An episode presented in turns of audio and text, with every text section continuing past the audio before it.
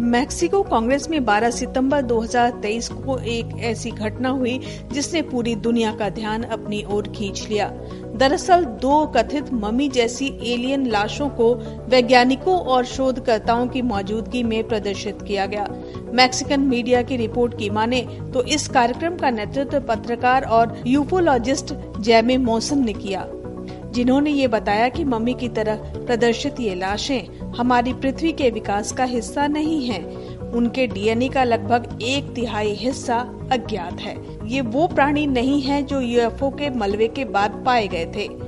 जब मौसन यूएफओ विशेषज्ञ होने का दावा करते हैं, लेकिन अलौकिक खोज के बारे में उनका पिछला दावा झूठा पाया गया था।